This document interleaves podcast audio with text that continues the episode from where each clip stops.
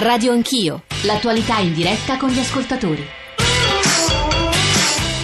Le 9.35 minuti, ben ritrovati all'ascolto di Radio Anch'io, Gianmarco Trevisi in studio, accanto a me Riccardo Cristiano, vaticanista del giornale Radio. Abbiamo parlato del prossimo incontro del Papa a Cuba con il patriarca di Mosca, Kirill.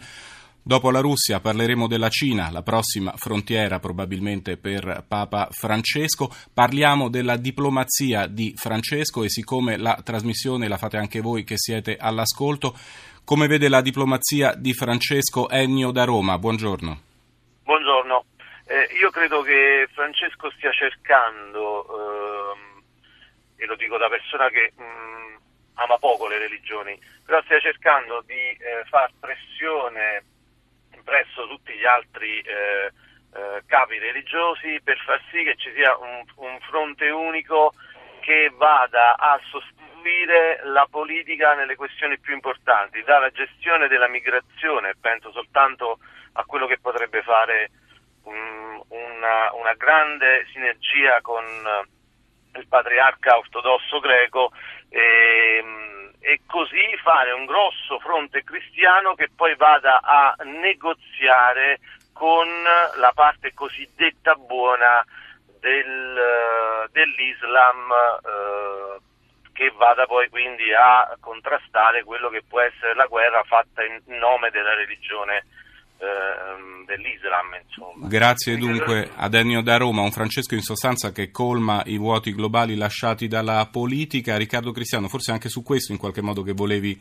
interpellare Giancarlo Bosetti, direttore di Reset. Eh, sì, io questa idea della Santa Alleanza contro la Guerra Santa mh, mi lascia un po' perplesso, ma eh, queste sono idee personali vedo più eh, un liberare le religioni dall'uso strumentale delle politiche imperialiste. E allora a Bosetti quello eh, che volevo chiedere proprio per la lettura che poco fa ci faceva è ehm, dal suo punto di vista. Papa Francesco eh, non rischia di essere nell'epoca della globalizzazione il leader laico eh, che si rivolge a una politica che non riesce a essere tale, nel senso che eh, tra pochi giorni incontrerà il eh, capo della Chiesa ortodossa russa, a ottobre parteciperà alle celebrazioni del cinquecentenario dello scisma di Martin Lutero. E nel frattempo eh, dice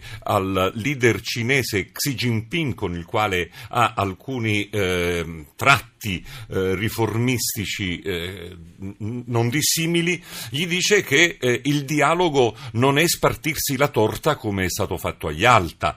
Ecco, tutto questo nel corso di poche settimane eh, fa una certa impressione, Bosetti, o no? Ma sì, eh, questa agenda, l'agenda della Chiesa oggi è naturalmente enorme, è globale, è vero.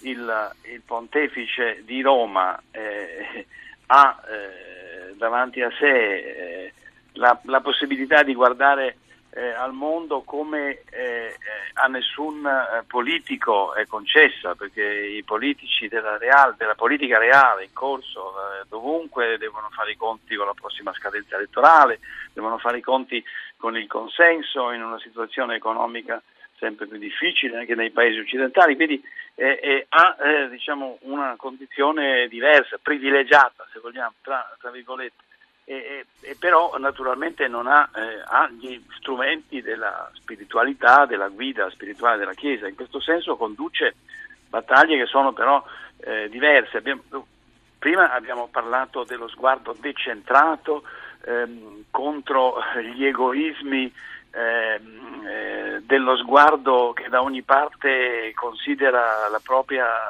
il proprio luogo di residenza come il cosmo, come il centro del cosmo e abbiamo parlato del decentramento. Adesso se volgiamo lo sguardo alla Cina, qui il pontefice ha di fronte, perché anche la sua agenda ha delle complicazioni, quella, della, quella, quella che riguarda la Cina è un'agenda è l'agenda di una battaglia per la libertà dei cristiani, perché i cristiani sono, sono tantissimi Cina, sono ehm, 300 milioni i cristiani, di cui una gran parte sono protestanti, non sono solo cattolici, e questa è una causa di libertà eh, che riguarda un paese con un regime autoritario eh, nel quale le religioni non sono più eh, compresse come lo sono state eh, nei decenni passati, è un paese mh, eh, popolato di taoisti e di, di, di, buddisti soprattutto, ma con centinaia di milioni di cristiani, quindi eh, questa battaglia di libertà coincide con il desiderio di libertà di tutti e la Chiesa qui interpreta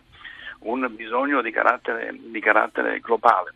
Ecco Bosetti, allora prima di proiettarci in maniera specifica sulla Cina, dicevamo di desideri globali e agenda globale di Francesco in questi anni, allora proviamo a ripercorrere questa agenda di Francesco negli ultimi anni con la scheda che ha preparato per noi Alessandro Forlani. Radio Anch'io. I motivi di pensare se uno è comunista o non è comunista la mia dottrina su tutto questo, sulla Laudato Si, l'imperialismo economico e tutto questo è quella della dottrina sociale della Chiesa. E se è necessario che io reciti il credo sono disposto a farlo. Eh? Questa, durante il viaggio negli Stati Uniti nel 2015, la risposta a quanti, come il repubblicano americano Jeb Bush, hanno detto che il Papa non si deve occupare di riscaldamento globale ed economia, ma di cura delle anime. Contatto diretto con la gente a piedi nella favela di Rio de Janeiro nel primo viaggio all'estero, quello del luglio 2013, e appunto messaggi chiaramente politici contro la corruzione e l'economia speculativa sono stati finora la cifra del pontificato di Bergoglio. Quando il denaro diventa il fine e la ragione di ogni attività, prevalgono le logiche selvagge del profitto che non rispetta le persone il Papa si muove su tutto lo scenario globale. Il 2014 è stato l'anno del Medio Oriente, a maggio il viaggio in Giordania e Terra Santa con l'invito ai leader israeliani e palestinesi ad una preghiera per la pace a Roma. Poi a novembre la Turchia con un ruvido colloquio con Erdogan. Il Papa dice che è legittimo combattere l'ISIS e il presidente turco ribatte che esiste un'islamofobia occidentale che favorisce il fondamentalismo.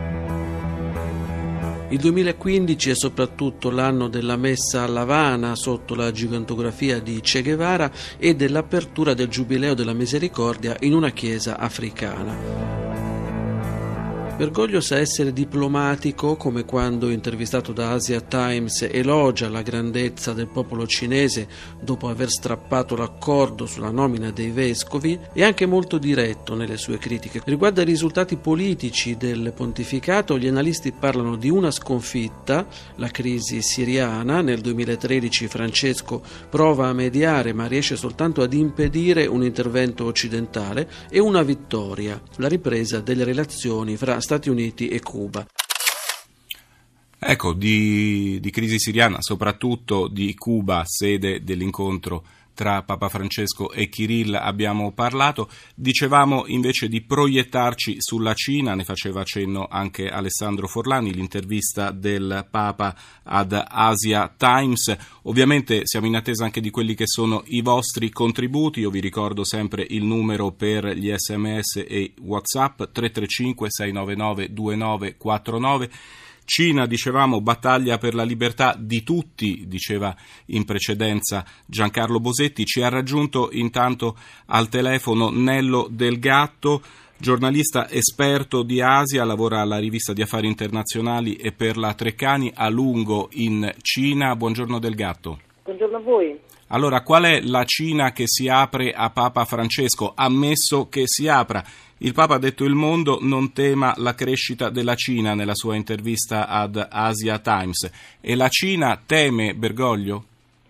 Beh, eh, c'è una questione che bisogna affrontare e la questione è che la Cina difficilmente potrà aprire ad una potenza straniera, ad un paese straniero, qual è il Vaticano, eh, la possibilità di nominare i suoi funzionari, perché noi di questo parliamo. Il problema sostanziale della differenza e della distanza fra il Vaticano e eh, la Cina non è tanto la questione di Taiwan, eh, che ricordiamo eh, il Vaticano riconosce, ma la Cina non riconosce come paese ma come sua provincia, eh, perché il Vaticano più volte ha detto che potrà eh, tranquillamente spostare la sua ambasciata, eh, la rappresentanza eh, in, nella mainland China, come viene chiamata, ma è la questione della nomina dei vescovi. Um, a differenza di altri paesi dove esiste una chiesa autocefala ma in uh, connessione con il Papa, in Cina esiste un'associazione patriottica, come ben sapete, che ha al suo uh, vertice uh, dei funzionari del partito che non sono assolutamente in comunione con il Papa e il problema sostanziale è proprio questo. Um, quando è stata pubblicata l'intervista uh, di Asian Times, fatta tra l'altro diciamo, da un collega italiano molto bravo, che conosce benissimo la Cina, qualcuno dice anche un po' troppo vicino alle posizioni del, uh, del governo, um, il Global Times, che è la rivista in un certo senso del partito, molto vicina alle posizioni del partito, ha subito fatto due editoriali.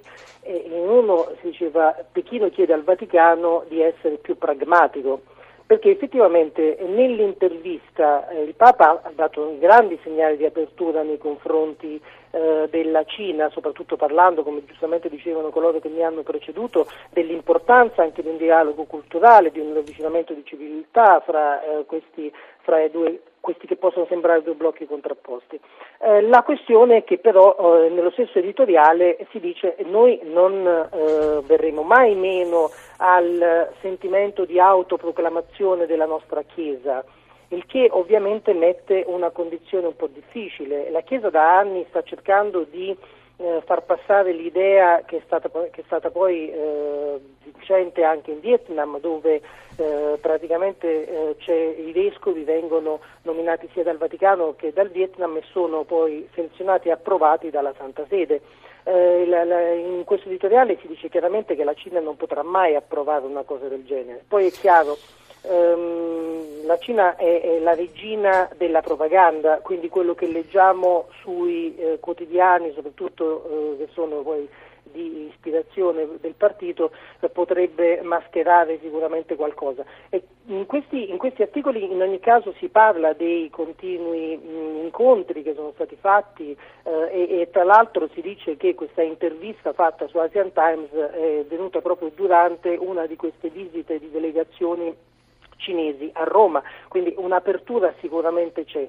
Eh, la, la, l'articolo di per sé ha scatenato anche, devo dire, qualche polemicuccia, passatemi il termine, proprio nella comunità cinese. Io non sono un vaticanista, ma eh, vivendo in Cina leggo molto anche quello che appare sui blog, su, su, sui social network cinesi, ehm, molti dei quali censurati, perché eh, si è detto al Papa tu però non hai detto nulla della nostra condizione, non hai detto nulla dei eh, vescovi che ancora sono in galera, non ho detto nulla dei vescovi che sono stati in galera per tanti anni, eh, parlo ad esempio di, di, di Cosmas Xianqiang, il quale è, è, morto dopo essere stato in galera per decenni e eh, l'anno scorso è morto e non si sa ancora nulla dei suoi, dei suoi resti, non ha detto nulla di come noi dobbiamo vivere, perché quello che viene visto come un grande riformatore, cioè Xi Jinping, eh, è colui che eh, negli ultimi anni ha veramente creato non pochi problemi alle religioni, anzi ha, fatto, ha stretto ancora di più il giro sulle religioni. Non a caso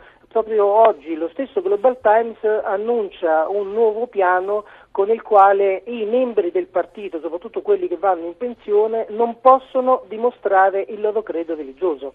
Quindi uno scenario particolarmente problematico questo che ci descrive Nello, Nello Delgato. Delgato, girerei le tue considerazioni a Riccardo Cristiano. Qualche segnale io, di speranza? Io non mi più? occupo, eh, non vivo in Cina, non mi occupo specificamente di Cina. Eh, dico un, una cosa e vorrei sentire le vostre opinioni di, eh, sia di Del Gatto su questa piccola considerazione sia eh, di Bosetti. A me sembra che eh, non si può parlare di Cina senza ricordare non soltanto Papa Francesco ma eh, il segretario di Stato Parolin, discepolo di Casaroli, autore di un libro abbastanza famoso, Il martirio della pazienza. In quel titolo c'è la spiegazione a mio avviso del motivo per cui non si citano alcune rivendicazioni, perché non è citando che si ottiene, ma capendo e portando avanti la pazienza che può essere anche martirizzata, perché di questo stiamo, eh, stiamo parlando.